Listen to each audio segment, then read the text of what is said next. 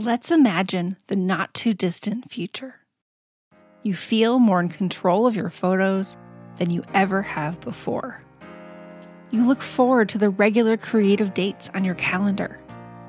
You are moving forward on that project that means so much to you. You are on fire with inspiration, and you are finally scrapbooking consistently. This is not a hypothetical, it's a real life possibility. And for the first time, I've created a workshop specifically focused on the problem of consistency. It's called Sparked, and I'm excited to share it with you for free. Visit simplescrapper.com slash sparked to get access to the training and make this possibility your reality. I feel like I've come to this after talking about finding your way for so many years and trying different things myself, you know, and, and who knows what will stick. But for right now, I feel very, very settled. Welcome to Scrapbook Your Way, the show that explores the breadth of ways to be a memory keeper today. I'm your host, Jennifer Wilson, owner of Simple Scrapper and author of The New Rules of Scrapbooking. This is episode 74.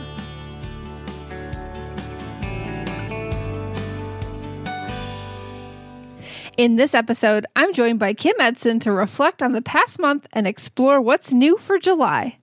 This is our monthly peek behind the scenes at Simple Scrapper. And in this episode, Kim also puts me in the hot seat as this month's featured artist. Before we jump into the episode, I wanted to give you an invitation to follow me on Instagram. It's at Simple Scrapper. I'm doing a live video series all week long sharing the five steps in my new free guide for travel scrapbooking. All right, now on to my conversation with Kim. Hey, Kim, how are you? I am doing well. And yourself? I am very well indeed. Uh, excited to have some nice sunshine out there, uh, though it's getting really hot here now. We have hit the humidity. It feels more like late July than late. Well, I guess it's early July now, but the last like week or so, it has been hot and we could use some rain. So yes, I will. Summer has hit here for sure. Well, and it's like what month, day, week is it anymore? it's all kind of a blur. It yes, and I will say, um, one benefit of the whole COVID situation um, is my garden is doing probably the best it's ever done. So apparently, following all the recommended, you know, weeding and mulching and watering and fertilizing, like that pays off. So um, that's so that's awesome. I'm I have so much um, admiration for the avid gardeners and those who like take the time and read all the instructions and know like what to do. We just had this big conversation about our lilac bush. Uh, it's in the front of our house, and so my husband wanted to like shape it like he would any other shrub, and I'm like, I think you're supposed to like cut a third of it back every year, yeah. so the blooms like you don't take off all the blooms for next year. Yeah, and then the timing of pruning, and there's different kinds of lilacs. There's like your common lilac is a French lilac, and then we also have, I think it's a Korean lilac. Ours definitely is more of a shrub than more of like a woody like tree. It's not leggy mm-hmm. at all. Okay. Because my French lilacs, they sucker. So they send out all these little shoots, which are kind of, you have to keep them tidy. But the Korean lilac is just, it is like my husband's favorite shrub. We just planted a new one this year because it's just so tidy. It's got, it's like a one, one show wonder, like for like a week or so in May at its like maximum yeah. It is amazing. And then, you know, the rest of the year, it's a nice shrub. So nothing fancy. It's nice though that it's, yeah, I, I appreciate that. And when it is blooming, I love the scent. It's amazing. Oh, lilac is a favorite of mine. Yeah. And I will say, um, it is so much trial and error. My dad is a big gardener and so is my father-in-law, but as a kid, I would help with the planting and I was I'm like a champion weeder because that was always, you know, my summer chore was, you know, go weed the strawberry bed. Um, but as far as like the actual management of it is, you know, the thinning and all those things, I I don't was not really involved in it, I guess, because I don't have a lot of recollection of it. So it's been just a lot of plant something and you kind of see what happens. But over so, the years, it has evolved. So I'm curious. I'm so curious. Do you, you do you like have like a book, a planner, or use Trello or like something where you're like keeping track of everything? Or is it just like you go outside and you do stuff? Um, no, I have a traveler's notebook that like a few years ago I did one on a trip and it was a multi pack. I think there was like three or four in the pack. And so I did the one on the trip and I didn't really think I wanted to use that for memory keeping anymore. So one of those became one of my extras became kind of like my gardening journal. So I do try to track from year to year, like when did we plant this or what varieties did we plant or um, we have Japanese beetles the past few years and they like to eat a lot of things. So we kind of track like, okay, what time, you, know, like they showed up last week. What time was it last year? So I do kind of track what happens from year to year or what we do and like when we harvest things. But as far as like how to care for plants, I will make notes if it's a perennial type plant mm-hmm. in that book.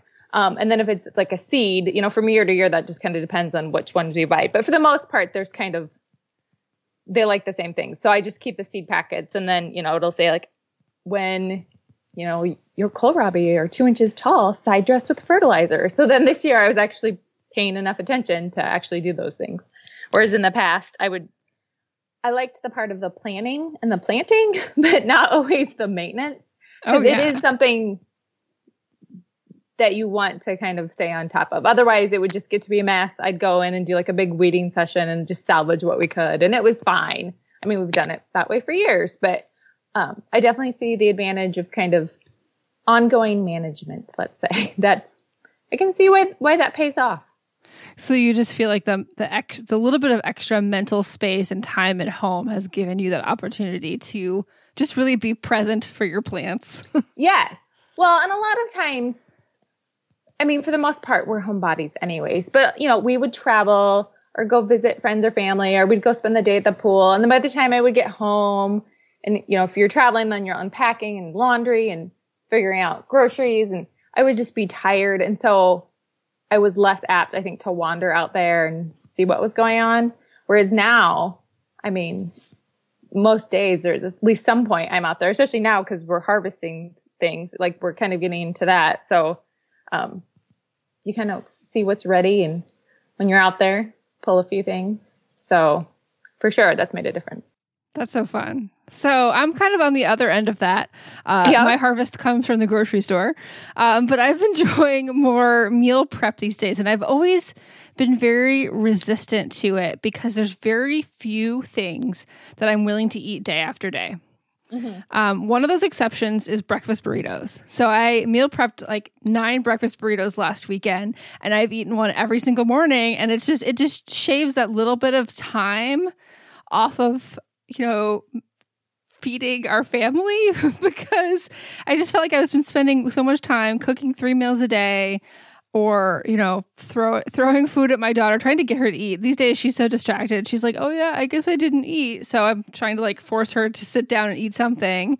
But just anything to take a little bit of time off of it and you know and i understand that's why people meal prep normally when they're leaving the home but right now it seems like i need that extra time so that i can get back upstairs and get some work done so my meal prep thing has always been because i've tried it I don't know, a handful of times, not even, but I would run out of pans to try to like prepare everything at the same time because I'm not used to, you know, cooking four meals in one time. So I'd be like washing all these pans in between and it just seemed like maybe I should have planned that better. So, yeah. And so I've struggled because sometimes I would do like a big batch of something, but then I can't eat the same like soup four days in a row. I would get so mm-hmm. frustrated and I want that variety. And so I actually uh, started getting Blue Apron's meal prep kits. So it's similar to any of those other meal prep meal kits that we've talked about, where everything comes to you like pre-portioned. Except they make this so easy, and I'm I'm learning so much about how to do me- how to do meal prep without using so many pans. Okay, so, so yeah, there's some sort of like matrix to apply to there it. There is. It's totally like a mix and match type of thing. So there's four recipes and two servings each. But there's only two proteins. And this box this week was like their signature one. And so it had like a starch in it too. So there's two proteins and two starches and like two different vegetable groupings. And then so you mix and match these for the eight different, sorry, for the four different meals. Okay, but eight servings, yeah. Yeah, but eight servings. Mm-hmm. And so it's just been like really eye opening. And I'm already kind of like taking notes for how I can apply this in the future because I've never I've never approached it that way. I would have like found recipes and bought all the stuff for the four recipes and not think about well I can use rice in these two and noodles in these two or use these these vegetables in all four. Yeah. And so it's like- just so helpful. Yeah, no, that is smart because I did exactly what you said. I'm like, okay, we're gonna have you know these four things, and I'm going to prepare them all. That did not work very well. Yeah. Um, I listened to this morning the Lazy Genius podcast. She Uh-huh. just had an episode recently on summer meal planning. That how she approached it with the whole idea of it wasn't so much the meal prep side of things, so it probably wouldn't help you. But she did talk a little bit about like breakfast, but the idea of like limiting your choices basically, which is something we go back to time and time again, right? Oh, for to just make it feel less overwhelming.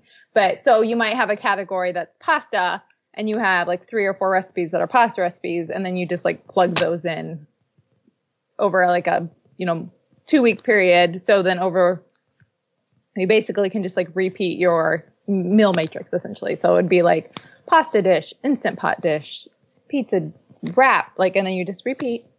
So I We've thought been that trying to like figure approach. out like if we were gonna have like every you know like Taco Tuesday or whatever and like whatever variation on that. Mhm. Problem is, is I like to have Taco Tuesday, Thursday, and Saturdays.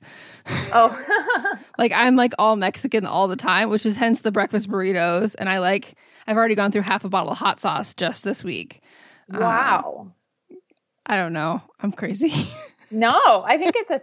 I, I think that is a valid valid point. I think a lot of people like their hot sauce. So Anyway, so I want to give uh, Jen Chapin credit. She's been on the podcast, so she's a scrapbooker, but she's really big uh, on YouTube for her meal prep, meal prep, and meal planning videos. She always shares her grocery hauls and just a lot about like family lifestyle and getting ready for the week ahead. And I don't really watch any other channels like hers, but I love her, and she's the one that first tried this Blue Apron meal kit, meal prep kit, and inspired me to try it for myself. And I'm actually having these meals. It feels a little bougie, but I'm having them for lunch because Oh, yeah. it's you know my family doesn't like vegetables in different flavors as much as I do. And so we're eating super simple at dinner time, which th- my family is perfectly happy with and actually enjoys more than when I try to throw in some variety. Mm-hmm. And then I get my variety at lunchtime. I think that's genius. Yeah. Keeps everybody happy. That's that's the whole goal right now. yeah. All right, transitioning to scrapbooking, what is exciting you right now in your creative world? Okay. Well, I will just quick do two things because I had one to talk about, which is have you seen this chapters line or concept from Heidi Swapp? I have, and I w- actually was trying to find it the other day, and I couldn't like I couldn't I couldn't find it. But tell me more. Okay, so I struggled to understand what it was. I think I saw some of the products on oh, it was one of our recent featured artists. Now I don't remember which one it was, but they had used these products. I'm like, well, those are really cute. And I kind of tracked them down. I found that they were from this chapters line from by Heidi Swapp, but I could not figure out what it was. And I was talking about it with some members on a Zoom event recently, and they told me to go check out Heidi's YouTube channel. And she has videos that kind of give you an overview. So basically, it reminds me a lot of a kind of a bigger traveler's notebook. It's more like I think eight by ten ish size. And then instead of going in the cover with like an elastic holder, there are these almost like metal spine things that you would clip the books into the bigger binder. and Yes, then so then the books become your chapters of like the bigger story. I'm really attracted to the size of this. That's my thing with Traveler's Notebook, as I th- they were too small for me, um, at least for the project that I used it for. So that I found frustrating. So that's why I really thought this eight by ten size was. I mean, I usually do eight and a half by eleven, so this isn't too much of a stretch for me. And I l- liked that concept of each book being. I suppose it depends on what story you're telling or what project you're using it for, but the idea of each story, each little book is like its own chapter as part of a bigger story. I thought that was really smart. I like that concept. And it looks like she's got like three different types of chapter books. One that's like more planner oriented, especially if you're doing like more memory planning, and then one that's more traditional scrapbooking. And I think one journaling. Cool. I like that And those. that's where I think I got confused because I'm like, well, I want to use them on scrapbooking, but maybe I want to use the journaling products on scrapbooking. So I couldn't. And sometimes, you know, if you're just just looking at previews online, it's hard to see like what exactly it is. So um, I will send you a link for her videos on YouTube that kind of give you a better feel for it. awesome. Her stuff is always just so like just beautiful, well designed, very classy. Well, and that's the thing. Even if I don't end up doing, I don't at this point have a project in mind to do this whole chapters concept, but I would use her the product. I mean, it's you know stamps and stickers and paper and journal cards and washi tape. I mean, I can use all those things in just my regular layout. So, um, and yeah, that's what caught my eye was the actual products first, and then I kind of dug in and saw the concept. But then, real quick today, I saw they're starting to do sneak peeks for like new product lines. Ooh, what did you see? I saw Fancy Pants and then Paige Evans' Okay. new line. So um, I haven't really dug into them. I just saw them when I was on Instagram this afternoon, and I don't know. I I saw. Let's see. I want to say Fancy Pants has a travel one, and Paige's has. I think it's an element. It's like go on an adventure or something. And I saw lots of like map type Very mm, cool. pa- papers, which I mean, anytime, give me some sort of like diagram. Like I was, I still love in the beginning of books when they have like the little like illustration of like Heathmore Manor and this is the layout of the scene of the book. Like I always love those papers. So um, I saw a lot of that. So I'm excited to see the full, the full reveals. I love looking at like close up maps and trying to figure out what place it is. Oh, Like, so I, we saw this like random. supplies. Well, Or yeah, that too, or like anywhere. Like I, I've certainly done that on scrapbooking supplies. I think I saw like a poster somewhere. It was in somebody's living room, and I'm like, "Oh, where is that?" And they're like, "Oh, I don't know. I got that at whatever store or on Wayfair or Mhm. whatever." And so I like I took a picture of it, and then I started googling like these like street names and this river, and I like finally figured out where this was. You would get along with my husband. He likes maps. We were watching a, a like a home renovation show on Netflix, and they remodeled this Victorian water tower in South London. And you know, I'd watched the show and thought it was neat and thought he would enjoy it. And so he's watching it, and then of course he's on Google Maps trying to locate where this tower is, just to see where it is. I'm just, never occurred to me to do that. I love it. yeah. So what are you pumped up about? So I've talked several times, I think on the podcast as well as other places, that I have been playing in this Hobonichi Weeks planner. I definitely did because on this last episode with Alyssa, I, I talked about this transition of I, why, as much as I love my Panda planner, it's just so big right now. Um, so I got this little Hobonichi Weeks, and it's just it's so cute, and I've been loving using the weekly pages for my actual plans. It's keeping me on track. Um, but I wasn't, my first attempt at doing a month was June. And I started at the beginning, I thought I was going to use it as a meal planner. But as I mentioned earlier, our meal, our dinners have been really very, very simple. Like it's like chicken and broccoli three times a week, like very, very simple, minimal. Um, and not always whatever I would write down wouldn't be necessarily what we had that night because it was more on we decide at five o'clock, okay, what are we having? And um, at the end of the month, I'm like, well, I don't want this month to just be like blank. So I took all my extra stickers because, you know, I was approaching July and I had a few stickers left on these sheets. And I just put them all over the page. I added little notes about what happened. Um, I, I put, you know, loving the Blue Apron meal kit. You know, over a weekend, I wrote worked hard all weekend. Um, on the 29th, I wrote cabin fever is setting Oh. in. Starting to have a little friction because we're all just tired of being at home. Mm-hmm. And I just added all these notes, and I'm like, oh my gosh, I'm doing memory planning. just, you know, it kind of happened organically. And I'm like, oh, this is what I want to do and how I want to use these month pages as just these, you know, little notes of things we did, you know, went to the ice cream parlor, whatever, um, as a way to supplement. Maybe as I'm going back through my doing Project Life, I can revisit what did I write that week. I'm not doing it as you know, I'm trying to be exhaustive and include everything. It's just more like a fun extra. So I'm really like. So why do you think that this is working well for you? Because you've tried memory planning before, right? I did. I tried in the very giant uh, Happy Planner memory planner. So Happy mm-hmm. Memory Keeping, and that thing is big. And I actually even pulled it out again as I was thinking about this the other day. And I'm like, do I want to try that again? And the answer is no, for the same reason it's no to the Panda Plan right now. It's just mm-hmm. too big. Okay. I don't have the space on my desk to feel like I could just jump into that without clearing clearing the table, you know. Mm-hmm. Um the same reason why I like six by eight, because it could fit on my table. And even eight and a half by 11 fits on my table better than 12 by 12. So smaller is just more natural to me because I don't have to feel like I have to switch gears as much, if you will.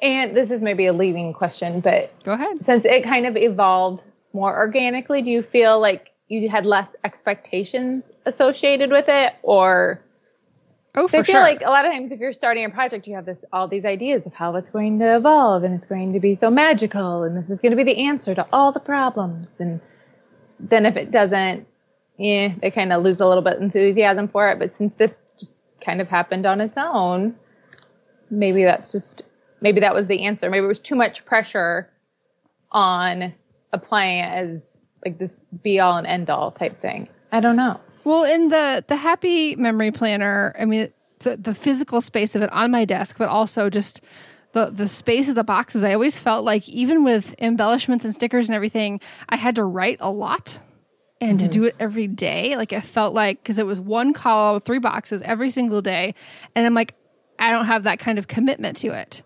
Whereas this, I was able to go through and add like fill in three weeks in probably 15, 20 minutes. Oh yeah. And I mean, now I'm going to, you know, maybe do it a couple times during the month, the same way I'd approach like December daily. I don't sit down and do it daily. I sit down every once in a while and kind of catch up all at once. And okay. I don't know, like I'm appreciating the sticker sneeze of it all, I guess. Are you including any photos? No, not at all. Okay. Nor do I have any desire to. Well, and that's another thing because did you include photos in the happy planner? Because weren't you like sizing them to fit those squares or those boxes? I never got that far. Okay, maybe that was somebody. I did it for like two, three weeks. Okay. I only used the stickers and and, and my handwriting, mm-hmm. and I and I appreciate like it'd probably be good for me to do that much journaling every day, but it's not something that I've ever been able to keep up with. Yeah, and, and I just have to learn to accept that about myself.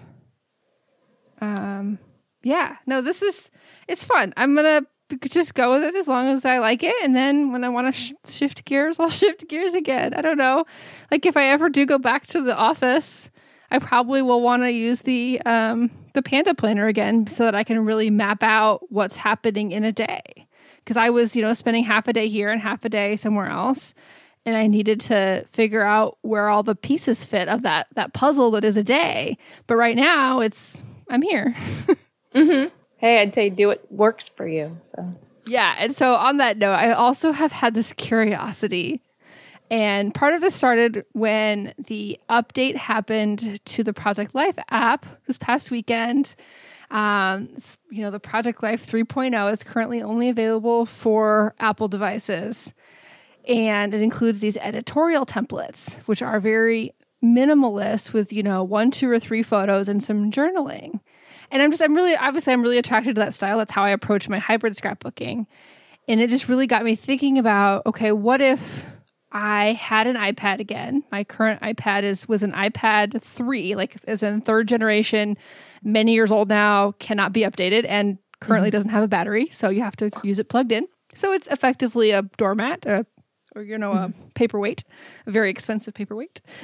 And I'm like, but what if I had an iPad again and I did photo editing in Lightroom, a little Project Life app, and some digital slash hybrid with Affinity Photo, what would that look like? And so I this curiosity followed me to like Emily's iPad mini to see, okay, can I just play around just to get a feel for it? Mm-hmm. Well, now her iPad mini is so old I can't I can't update any of these apps on there either. So I'm I'm kind of on pause for this. I'm curious. You know, I'm thinking about it. I want to take I want my scrapbooking to be a little more portable outside of my office so it's not as attached to my work, if you will. Because when I'm in my office, I feel like I need to be doing something productive, like editing a podcast episode, uh, and not, you know, scrapbooking for fun. So, yeah, that's just kind of on my mind on the back burner simmering right now. Well, I don't think you're alone. We have lots of members that scrapbook on their iPad. I feel like I just feel like that number keeps growing for sure. And maybe they don't, and some do it exclusively on their iPad, and some will just you know depends on the situation. But um, it seems like well, because now Photoshop elements aren't there? You can do that on the iPad too. I think it's just it's Photoshop. Okay. Not there's not. I don't think you can do elements, but Photoshop okay. has. I believe there's some limitations still, and there. I mean, they keep updating it and adding some things, but I believe there's still some limitations that make it not the digital scrapbooker's dream. Um, I think I remember one of the members, uh, Terry, had like shared an article, and there was something about shadowing wasn't yeah. Um, clearly, clearly, I am totally up on this. I don't. I don't even own an iPad, so I can't even tell you. Well, but I've like, tried it. Do I need another device? Not really. I, I don't know. So I'm just just thinking about it, just trying to, I don't know, keep, I like, I, I like this idea. We talk about, ugh, okay, word vomit we talk about marinating on ideas a lot, and I'm trying not to make as many impulsive decisions and commitments to projects, whether it's like, you know, projects for Simple Scrapper or projects for myself, and just like wait until I'm, you know, 99% sure of something rather than, oh, that's a great idea. Let's do it. so let's talk briefly about bucket list stories. And I love having these conversations because then I always go and do the layout next. And this one I've actually already started. But tell me about yours. Okay, so this is kind of a tongue in cheek one. But a few years ago, we had a prompt in the membership, and it was right around Christmas time. And the prompt was, I believe. And mm-hmm. I mean, you could take that very seriously, like, you know, spiritually or political views or whatever you believe. But I, even years ago when we had that prompt, my first thought was the idea of, all these things that I rage about a little bit when I'm in the car. so it's things like always use your turn signals. I believe like when you see an emergency vehicle, you should pull over right away because it's shocking the people that don't. And it's like, I believe you should return your grocery cart to either the store or the little drop off thing or um, drop off lines. Like our elementary school had this drop off line, and you were supposed to wait to the front of the line to let your child out and then mm-hmm. you would just mm-hmm. like pull ahead, right? And then you, yeah. there was always somebody way in the back. I'm sure they were running late, and I, I get that, but like they dropped their kid off. Well, then they're trying to like drive off while you're trying to pull up from the front of the line.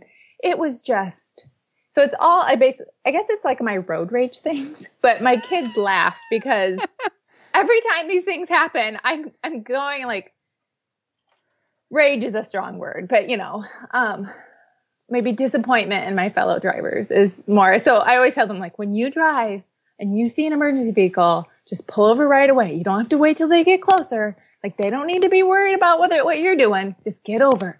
Because these are all the things that I apparently complain about in the car. So I think it would be funny. So it could be along the lines of the I believe, but it could also be kind of like a letter to my daughters, like things you should know about driving, like driving etiquette 101.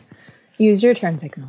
I mean, these are the funny stories, the interesting stories, the ones you that don't always come up. Like you hear that prompt, I believe, you're going to naturally think of probably five things before you think of that. But it's mm-hmm. when you explore these stories more and think about all the different ways, you maybe come to one that's like even juicier and more fun to document. Well, and I don't think clearly I have been doing this for years because my kids are out of middle school now. So the fact that I have this big hang up on like drop off lines, like it has just always been in my mind.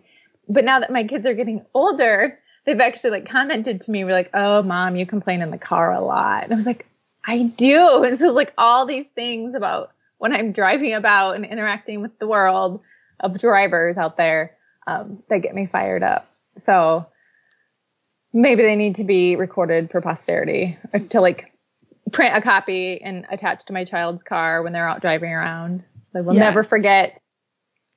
You could even do this as like a little, like one of those little tiny photo books and give it to your daughters when they turn 16. Well, and they'll they turn 14 next year and they'll get a driver's permit. So, oh, wow. I mean, in theory, they wouldn't be like off on their own. Yeah. Um, but in the state of Iowa, you can also get a school permit to drive to and from school before you have your driver's license. Really? Wow. Mm-hmm. Yeah, you have to have completed. Well, and granted, like it's been a long time since I went through driver's education, but I believe you have to have completed driver's education before you can apply for that. They need to make some sort of training has occurred. Yeah. Uh, but yeah. So, how about yourself? Something a little less tongue in cheek, a little sassy. It, yeah, mine is definitely less. So, my dad's best friend from childhood passed away five years ago. And his daughter sent around this message saying, you know, she had just had a baby when he passed. And mm. so her daughter will never know her grandfather. And so she sent around this message saying, Hey, can you share memories of Ted? That was her dad. And my mom passed this along to me, and I immediately had this like list of things that I remembered because he was somebody that that I grew up around. Even after we moved to Texas, they were somebody. There was a family we always visited when we moved when we visited Michigan, and so I sent her this email and included the best photo that I had from him or had of him. And so I printed that photo out and I'm just going to include what I sent to her in the email. Like, here's the memories and, like, you know, they're numbered. And I'll probably number it on the page as well. And it's basically, I made a layout by accident in just sharing information and, and sharing stories with somebody else. And those are some of my favorite pages where you do something just because you're communicating with others and you realize, oh, well, this is totally a scrapbook page. Well, and you were savvy enough to observe that, to like make that connection, right? So I think that's pretty smart.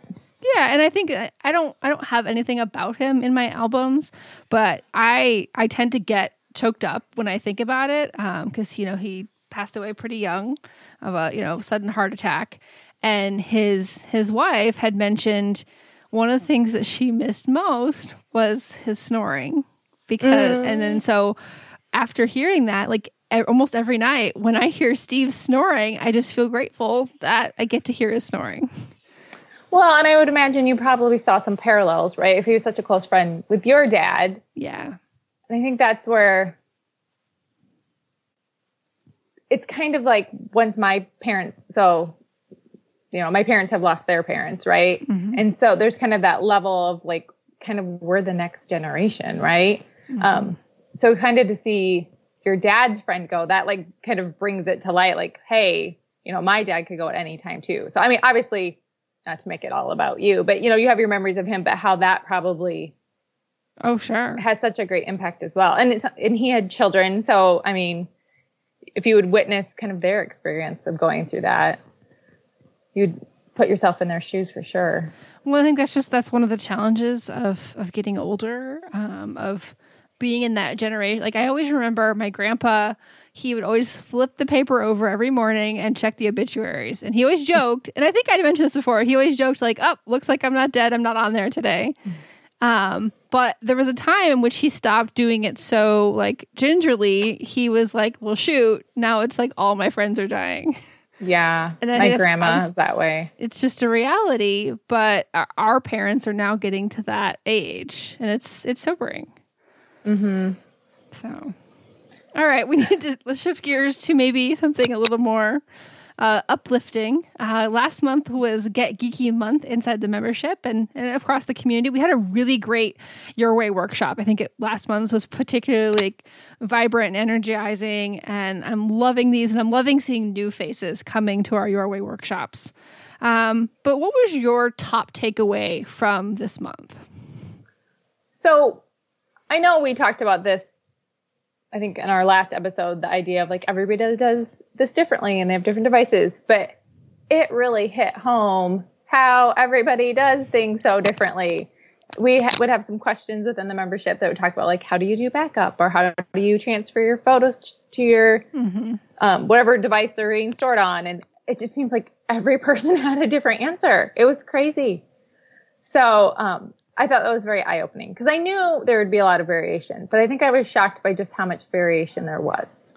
Well, I think that's what makes it it makes it harder to teach those types of things because it's almost impossible to give a set of instructions that are universal mm-hmm. or even to create multiple instructions that meet everyone's needs equally, I guess. I mean, we even saw that with teaching the bucket list project and trying to give in- instructions on how to use Trello for whether you were on a on a on a web browser on the computer or using the different apps. It's it's challenging to uh, customize because you don't know what version of the app, what device they're using. So it's just it's hard.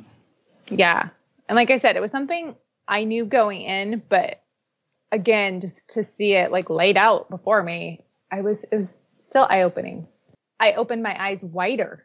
So they were open, but they got opened wider. Well, I think it's important for us to always appreciate that, whether it's the technology they're using or how they're getting from A to B.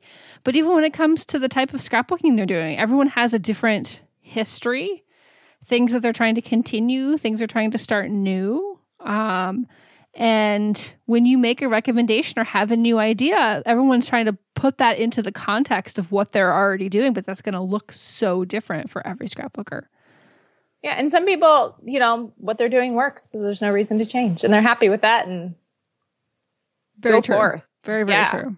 So there's no reason to change, but um, for those people that were frustrated, um, it's nice to be able to have an outlet where you can go and ask questions.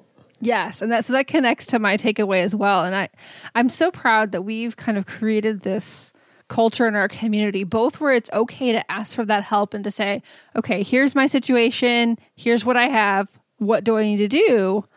But also that we in our culture, it's kind of this um expectation of, of self efficacy, I guess. I don't know what the right word is, but where you feel empowered to figure things out, to Google it first and to say, okay, here's what I've tried, here's what I know. Can you like fill in the missing pieces for me? Or why is do you think this isn't working? Um, and and I, that's one of the things that I just love about our members in our community. Yeah, it's pretty awesome. Okay, now this is travel month, and I've been so excited about this ever since we said July 2020 is going to be travel month because I've got some backlog of travels that I'm currently working on. Now, we didn't know that we wouldn't really be traveling this month, but we certainly all can appreciate the, the desire to scrapbook our past travels. So I'm curious, how do you like typically approach scrapbooking travel and how much of that do you plan before your trip versus figuring it out after? So I don't generally plan a lot before my trip. Uh, there have been a few instances, like last year, I knew I wanted to trial doing photo books, and I thought a trip would be a good time to do that. So going into that, I knew that was probably going to be my outcome. I don't know that it really impacted you, you know, how I approach the actual trip. Um, I usually take like a big gallon baggie that I'll put all sorts of like memorabilia, brochures, receipts, any sort of like little bits and bobs that I collect away on the trip so I can kind of keep track of that. Um, I will say that one year I did take a traveler's notebook. So I had bought like some a stamp set and some stamps in the traveler's notebook and I had just kind of an idea of how um, each day I would do like a little stamp like we stamped like um, each family member's initial and they kind of write like the highlight of their day or one thing that they loved about that day. So that one I planned a little bit more. Um, but usually I just kind of go into it and take photos and gather memorabilia and just try to enjoy the trip. Sometimes I will notice patterns. Um, and then I'll try to lean into that. Like I'd mentioned on another trip, like rock cairns, you know, where they're like mm-hmm. the stacked rocks. I feel like we see those on like every trip we go on. So now I probably I think I have like an eye out. So I'm more apt like if I see when I'm going to take a picture because then I have like a little collection of all these. Um, or on our last family trip last summer, we went to Washington D.C. and my daughter brought a huge stack of books and she had a book with her like at all times. So we, if we were waiting in line at a museum, she was reading her book. Or if we were on the like metro, she would read her book. If we were you know, at the restaurant waiting for our food to come, she would read her book. I mean, we were at Mount Vernon and she didn't want to go look at something, so she sat under a tree and read her book. So I have, so I noticed that, so I took pictures of all these of her reading and then brought them together on a layout on a page. So I would say generally I don't plan a lot ahead of time. I just kind of see how it evolves, but I do try to stay alert for those types of stories because I really I always like those ones that kind of have a like a story arc, I guess, mm-hmm. that kind of g- cover like a span of time. So in that case, that was the span of like a week or eight days, as opposed to now the Rock cairn ones has gone back to, I don't even know, like when I started those, I think like on our honeymoon, right? So like that's been going on. Oh wow, you know, for decades. That's awesome. So um, so I kind of keep a lookout for those things. But well, I just, think it just varies. Those types of stories are the ones that kind of differentiate last year's trip to DC versus any other years. Yeah. Because it's about what's going on in our lives at that time. Um, I think that makes it really, really interesting. Oh, and I do have a note here that I will generally just take a notebook along, or like sometimes it's just like a little, like a little notebook that will fit in like the gallon baggie. Um, and I try to take some notes as we go. Some years it just depends on the type of vacation. Sometimes I'm so tired by the end of the day, like that is the last thing I want to do. So I'll like do a big brain dump on like, you know, on the flight home or the drive home or whatever. I'll just try to track like what do we do each day, what kind of stood out to me. And that actually is probably the most invaluable thing for when I do scrapbook it. Because oftentimes, you know, when I come home, I don't scrapbook that trip usually for like months later. Mm-hmm. Um, and then I can go back and that will spark all sorts of just little memories. Like when we were at the National Zoo in DC, like I ha- did not remember this at all, but I had written down the story that we had observed there were all these school groups there. And it was just right, like these teenagers in charge of like dozens of children. And some of them were just, it was very organized and just orderly. And then there was this one pair, and they think they felt very overwhelmed. And we were in like the amphibian house, and then we we heard them saying like, "We lost Eric," and we're like, "Oh, where's Eric?" And I'm sure he showed up.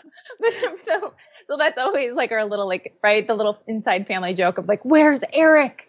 Um, that's so, so funny. and I would never have remembered that, but I wrote it down, so yeah. I actually could include that in my scrapbook as part of like our day at the zoo. So again, I did talk about like the big cats were really active and we saw the elephant do a dust bath and that was really cool. But I also like had to put the tidbit in about, you know, our fellow zoo goers and you know, well, their, those types their stories. Of, like, little kind of random, semi insignificant stories are what's going to get your family to laugh when you're revisiting this book, you know, 10, 20 years in the future. Yeah, I think that's those are like I said, those are like those fun things that I do. I like to include. I think my you, is, I was gonna say, yes, yeah, so you've had some recent travel. Yeah, and I've I've had some. You know, my my trip to Sweden is kind of its own thing, so I'll I'll cover that third. So I've had the most success in the past when I have done like traveler's notebooks before they were called traveler's notebooks like amy tan had some like mixed paper books and i created one of my own one year like those where i was like documenting just like a few words. I think one of them I have I have Instax photos in a little memorabilia like taped in with washi tape or stapled in. Like I've had a lot of success doing those on my trips. Um, I don't always feel inclined to do that. Like it wouldn't have made sense at all for the Sweden trip, but for the trips that I've done it on, I've really enjoyed it, and they're they're very complete, and I feel good that I had that. And I was like, oh look, I get home and my project is done. That's definitely very satisfying. Um, in contrast, when I've kind of approached a trip with, okay, here's how I'm going to scrapbook it when I get home, and I buy my supplies and I have it all set, and I come home and then I completely changed my mind. And that's what happened with Disney is I had I bought all the supplies that I was going to use to scrapbook Disney in 6 by 8 And when I got home I'm like I think I'd rather do a photo book. so I, I, I'm I'm really trying to give myself permission now or encourage myself to not plan like pre-plan any physical scrapbooking that's planning to happen after the trip. Like if it's going to happen on the trip, sure, that's great. You know, even if I only get a third or a half of it done, at least I'm started and I can finish that. But I don't think it makes sense for me to buy physical scrapbook supplies for a trip because then I'm going to take a thousand photos and then not want to scrapbook it. okay, so two things came to mind with that. One is the idea for me, a project that is started is so much easier to finish than like just starting a project from yes. scratch. Very much so. So even if you have a little bit of momentum built, then you you know what you're doing, you just, you know, pick it up and begin again. So I can see how that would be very beneficial. And the other point about not buying all the supplies ahead of time, sometimes, so that's where I've kind of run into trouble, but that sounds a little like exaggerated, but um if there is a hot line out there that you like that's a travel collection and you don't purchase it, depending on when your trip is, you might not be able to get that product, right? It might be out of stock. Very so, true. So I guess I, I guess I don't know. Everything comes to Tuesday morning eventually, right? I don't know. you just camp out in the parking lot. So I suppose it depends on how attached you are. Because honestly, you know, I don't know that a lot of times I like collections, but you know, like I must have this collection. But if it is like the perfect collection for this particular trip, you know, that would might be the exception to the rule. Sure, I I can see that, and I think that what do I want to say here? They're always making new scrapbook supplies, and, and something else will come along, which is really what the answer should be, probably. But well, I mean, there's different directions here. Um, so last week's episode, which as of this recording is coming out tomorrow, um, I talk about that. I recommend not choosing travel themed supplies because Ooh. they don't always fit with your travels because they tend to include things like airplanes. So, what if you drove? Then you have all these airplanes for your trip. Or what if, you know, I, I feel like such a large proportion of travel supplies include pictures or, you know, illustrations of the Eiffel Tower. Well, how many of your trips are to Paris? Not not, you know, like I actually have one collection of those that was uh Kelly Purkey's collaboration with BasicGrey that I'm using for my trip to Paris from 2001, but that's the only time I've been there and that's the only use I'll have for that collection. okay, so I find that interesting because travel lines are actually one of the few like themed lines I generally will do buy. Like I don't I mean I'll get like a few like Halloween papers maybe, but mm-hmm. I'm just as happy just finding like an orange and black paper and making it work, right? But I do buy travel lines. But I think I'm very selective in the travel lines that I do buy because yes, if they have like if I'm not going on a camping trip, I'm not going to buy the line that's got like the campfire and yeah. the little cute trailer camper thing. Um, and yes, I have noticed the idea. I have not purchased products before because yeah, like we were flying, but you know, it was all about road trip. Like, well, I wouldn't buy that product then. So I do buy themed ones, but you you are very correct in um I'm as far as like what the icons I guess that they're leaning into are. Well, it can be, it's it's variable, and so I'm, I'm sure um, there's certainly some travel collections that I have purchased. It doesn't mean I never I never purchased them, but I just want to encourage to expand your mind beyond that. That there may be another collection that fits even more. Um, you know, a couple years ago, like the cactuses were really big. Well, so say you took a trip to Arizona, that cactus collection might work really well.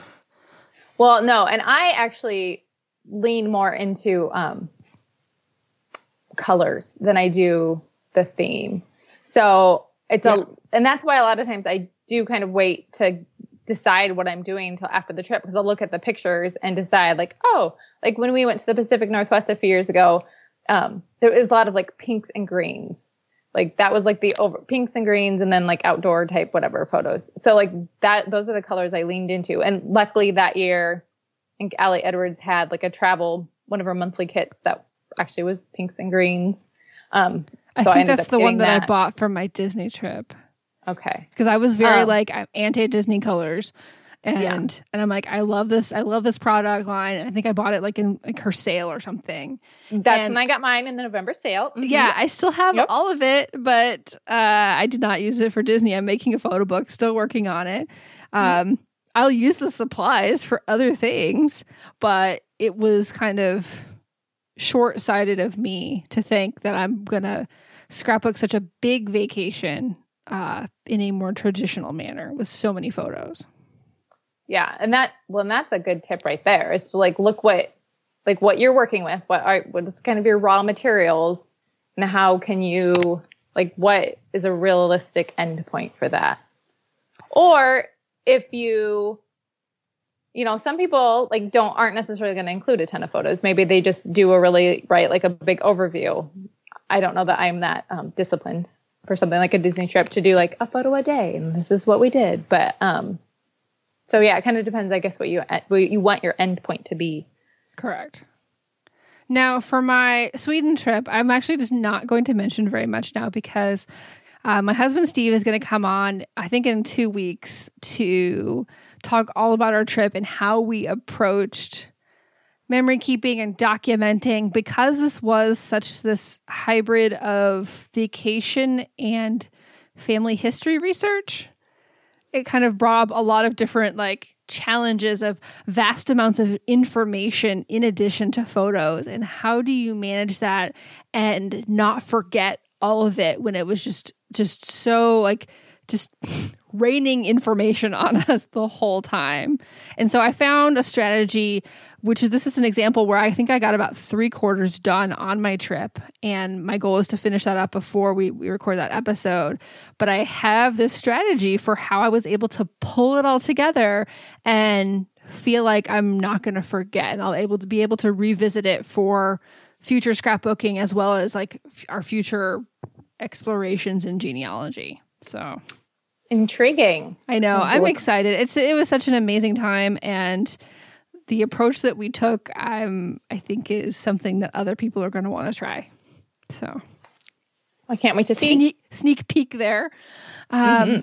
But yeah, I want to remind everyone to head to the show notes for this past week's episode, episode 73. You can go to simplescrapper.com slash SYW073, where you can get my 12 tips for travel scrapbooking, including a little bit of a scavenger hunt to find three bonus tips and download our new free guide for travel scrapbooking. So I'm really proud of that whole package of content, and I hope you guys enjoy it too. Awesome. All right, Kim, how do you think Refresh will offer a boost of momentum for this month? We, you know, we do Refresh our member retreat four times a year, and I'm excited to pair this with the travel theme.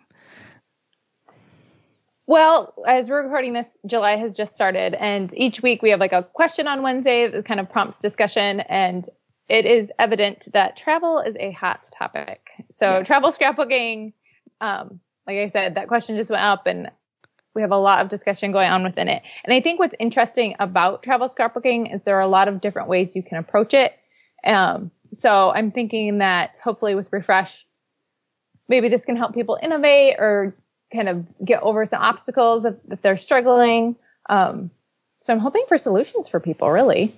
Yeah, I think we're going to have some good conversations and a lot of like light bulb moments as we share different approaches and uncover roadblocks. So if you have trips that you haven't finished or haven't started to to kind of uncover why that might be and how you can move past or through that um, in the future yeah, I think it'll be really interesting. Um, oh, go ahead. Mm-hmm. I was going to say also within our membership this month. So each month we have a featured artist that inspires our sketches and our templates that our creative team works with. Um, and Jennifer, you are our featured artist this month. Yes. So I selected myself. Thank you for the honor. no, I loved your um, the layouts that you guys chose for the templates. I think they will fit. Uh, a need or a request that's been within our community to kind of have um, layouts that you know have good space for journaling because I think especially yes. with these um, you talked about like the bucket list stories and sometimes you want a little more room for that type of story and so I think that they're going to be awesome. But just to so we're going to kind of turn the tables on Jennifer. Um, she has already done a My Way interview, which is on episode five. So you can find that at simplescrapper.com forward slash SYW005. But just to kind of refresh, since that has been what, like 70 episodes ago. I know, it's your, so crazy. so I'm guessing things have changed. What does your memory keeping plate look like now? Well, I think I've mentioned all of these things on podcast episodes, but it was interesting to sit down and think about it for myself. Like, what is it that I'm doing right now? So, I'm doing my Project Life photo book, which I'm designing it in InDesign, and that will be sent to Blurb. Um, I'm definitely puttering along with this, but it's like puttering in a good way. We've talked about that with your garden. Just this like doing a little bit here and there. I'm not caught up by any means, but I keep working on it. I keep adding things. I keep working on my photos and it continues to feel good and feel like something that I want to continue doing. Um, and I'm I don't think I could have ever done like weekly project life in a physical sense with pocket pages, but this type of, you know, and I think Cathy Zielske teaches this in her scrapbook your year class, just this like more digital, quick oriented, one week at a glance, I'm really enjoying. Then I'm doing these eight and a half by 11 storybook pages, which is what I'm calling them, focusing a lot on the bucket list stories, but some of them aren't bucket list stories. Some of them are just like little snippets of my life.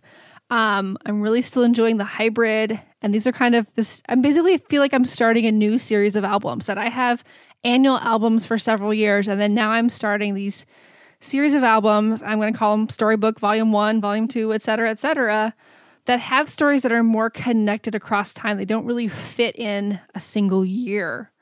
Um, and I feel like I'm capturing that year in my project life in a way that I hadn't before, which is why I never did Project Life. And so I, the balance feels good right now. You know, who knows what that may come in the future, but as of right now, I want to I want to continue on this path.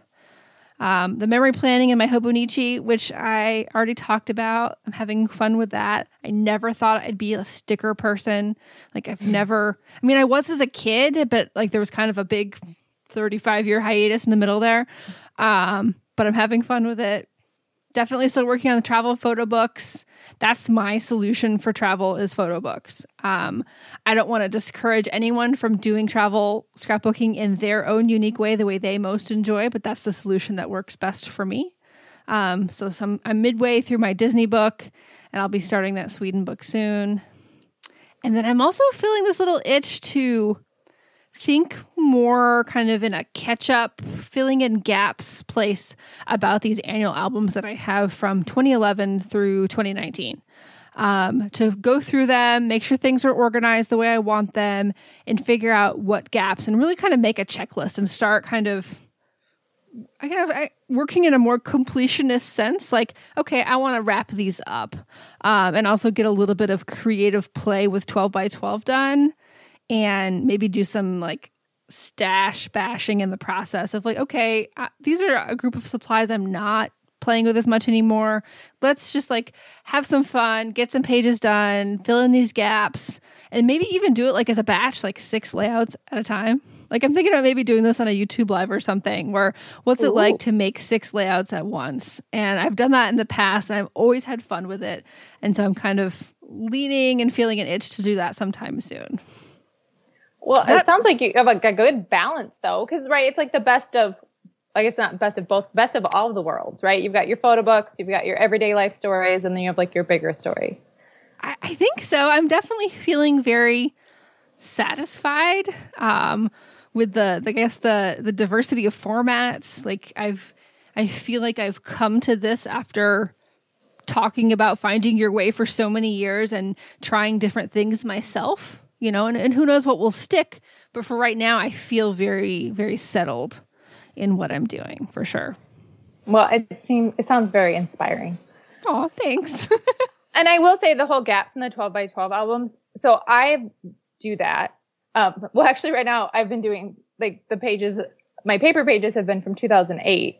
Um, so I've done that where I've gone back and looked at okay, so what have I scrapbooked and like what stories are left that are like specific to this year, right? So. I will mm-hmm. still do like a then and now or compare contrast type story. But if I was doing that in the present day, I would just put it in, you know, like this year's album. But I will go back and I do that whole checklist thing and it is extremely satisfying because you could, it's almost like tying up that little album with a bow, right? And it's like, this is done. Like it has its home on the shelf and now it can just be enjoyed and you can move on. Plus then you don't have all those weird, like random empty pages and I don't know. I really I enjoy that approach a lot. So hopefully you find it satisfying as well. I've not like I've not really ever done it. Like I really feel like there's just it's been kind of on my back burner. But just to give a sneak peek, August is finishing month. And so I just really made this connection myself that I think that'll be the perfect time to dig in and share that with our community and share on Instagram and everywhere so that to give an alternate approach, because oftentimes we talk about finishing in terms of a single project that has a theme, but there's other approaches to finishing that maybe get overlooked, like these filling in the gaps in an annual album.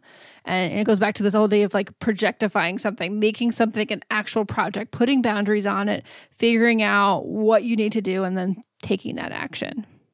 Yeah, that projectifying concept that has been huge for me. So I've used that for years, and I appreciate. And again, I have you to thank for that. So, so going on, what are some things that listeners might be surprised to hear about your scrapbooking? this was this was i mean I, I made this question myself but i get that but it was almost it was hard to, to answer i was trying to like rack my brain what do people not know so I, I asked a friend for help to see you know what maybe some things that people don't know and the first one that came to mind is that my stash is pretty small overall and maybe part of that's just an artifact that i've only been paper scrapbooking since 2011 I started as a digital, digital scrapbooker, and I actually currently don't have any digital scrapbook supplies.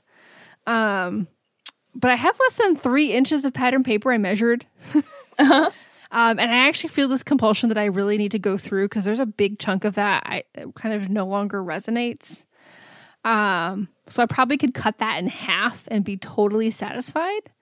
Uh, particularly with these hybrid layouts, I'm not using as much pattern paper as I used to. I love pattern paper, but I'm not. I'm just not employing it as much. Um, but even though my stash is small, I probably have a disproportionately large amount of stamps compared to my stash. And I think I just enjoy stamps. I you know subscribed to several like kits over the years that included stamps, and so I just I have a lot, and I do use them, and I love them. Though I almost exclusively use black ink. Um, despite dabble, I try to dabble in color and then go back to black all the time. Well, you recently got colors.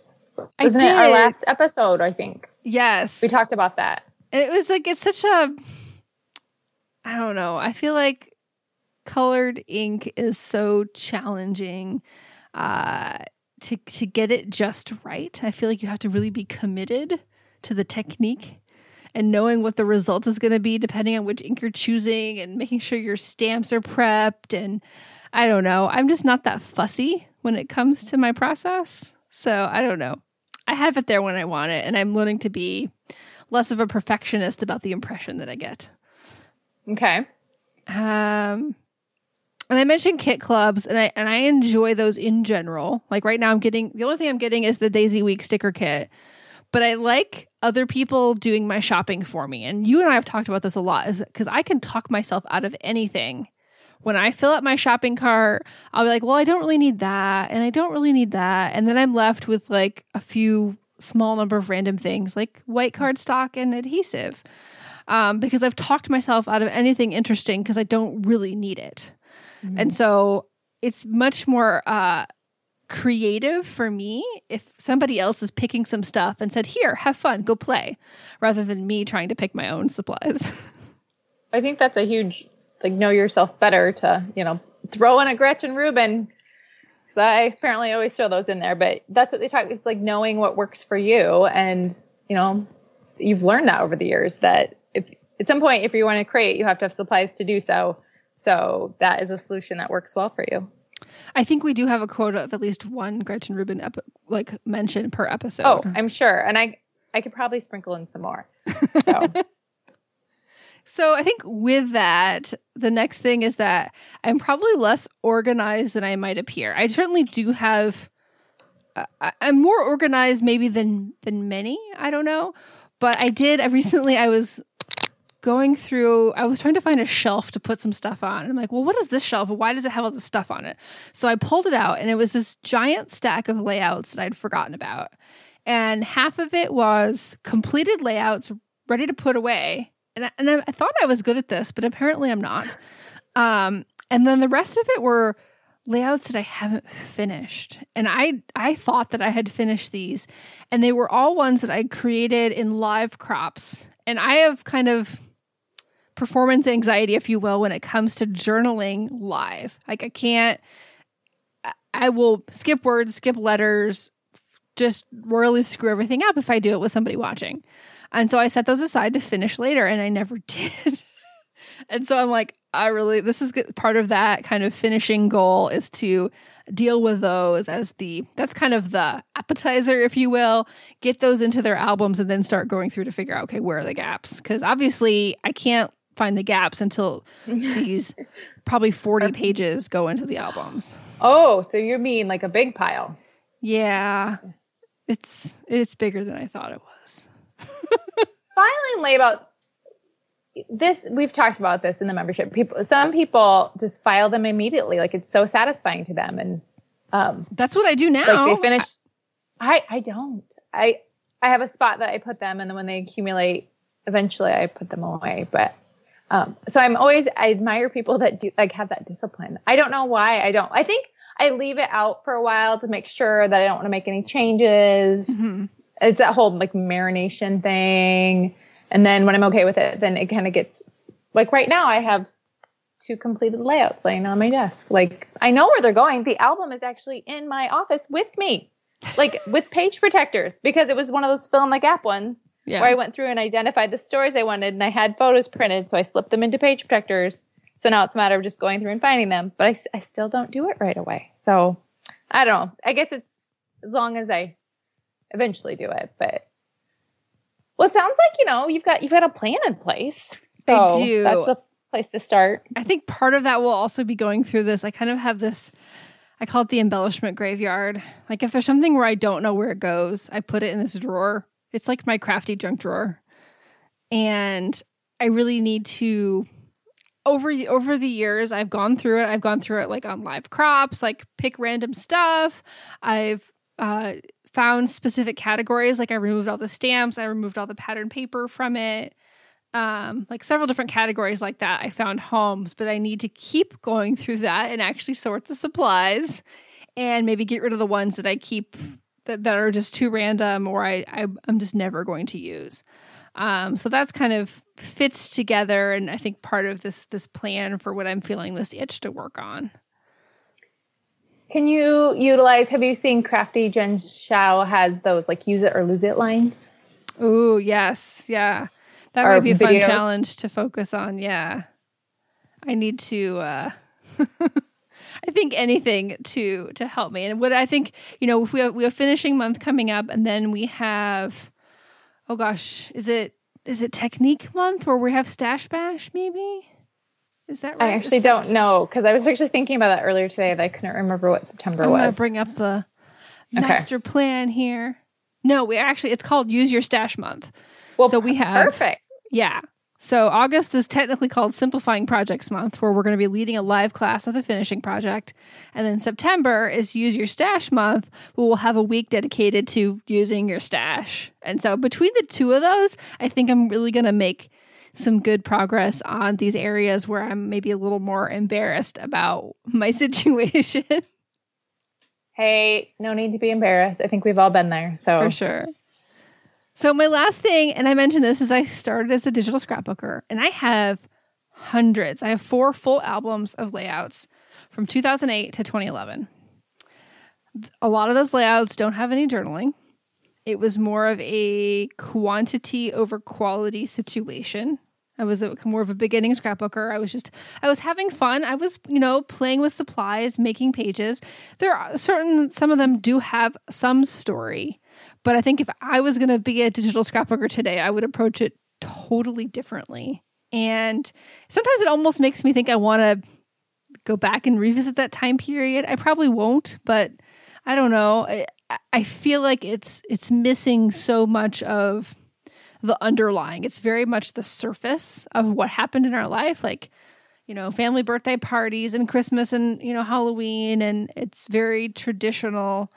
But there's definitely there was an underlying story there. This is from when I got married and we became a blended family to the time Emily was born. So there was a lot of like transformation that happened in our lives during that time, and that's not documented at all. So maybe rather than looking at is like going back to redo those times. Maybe those are just some stories you can put in your storybook pages. That's probably what. That's a good idea. I like that. Thank you. yeah.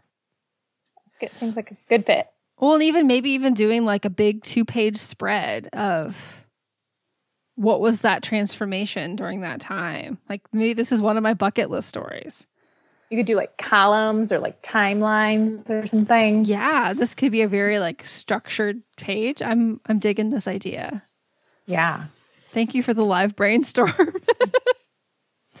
we do that all the time on the Zoom crops. So that was always the fun thing. We're like, should I do, you know, the black foam stickers or should I do these gray ones? And we always have opinions for you. So just ask. We'll give well, you answers. And I love that. I think that's that's the benefit of even if it's just one other person that you're in community with or, you know, have a accountability partnership with. We've talked about that in the podcast as well.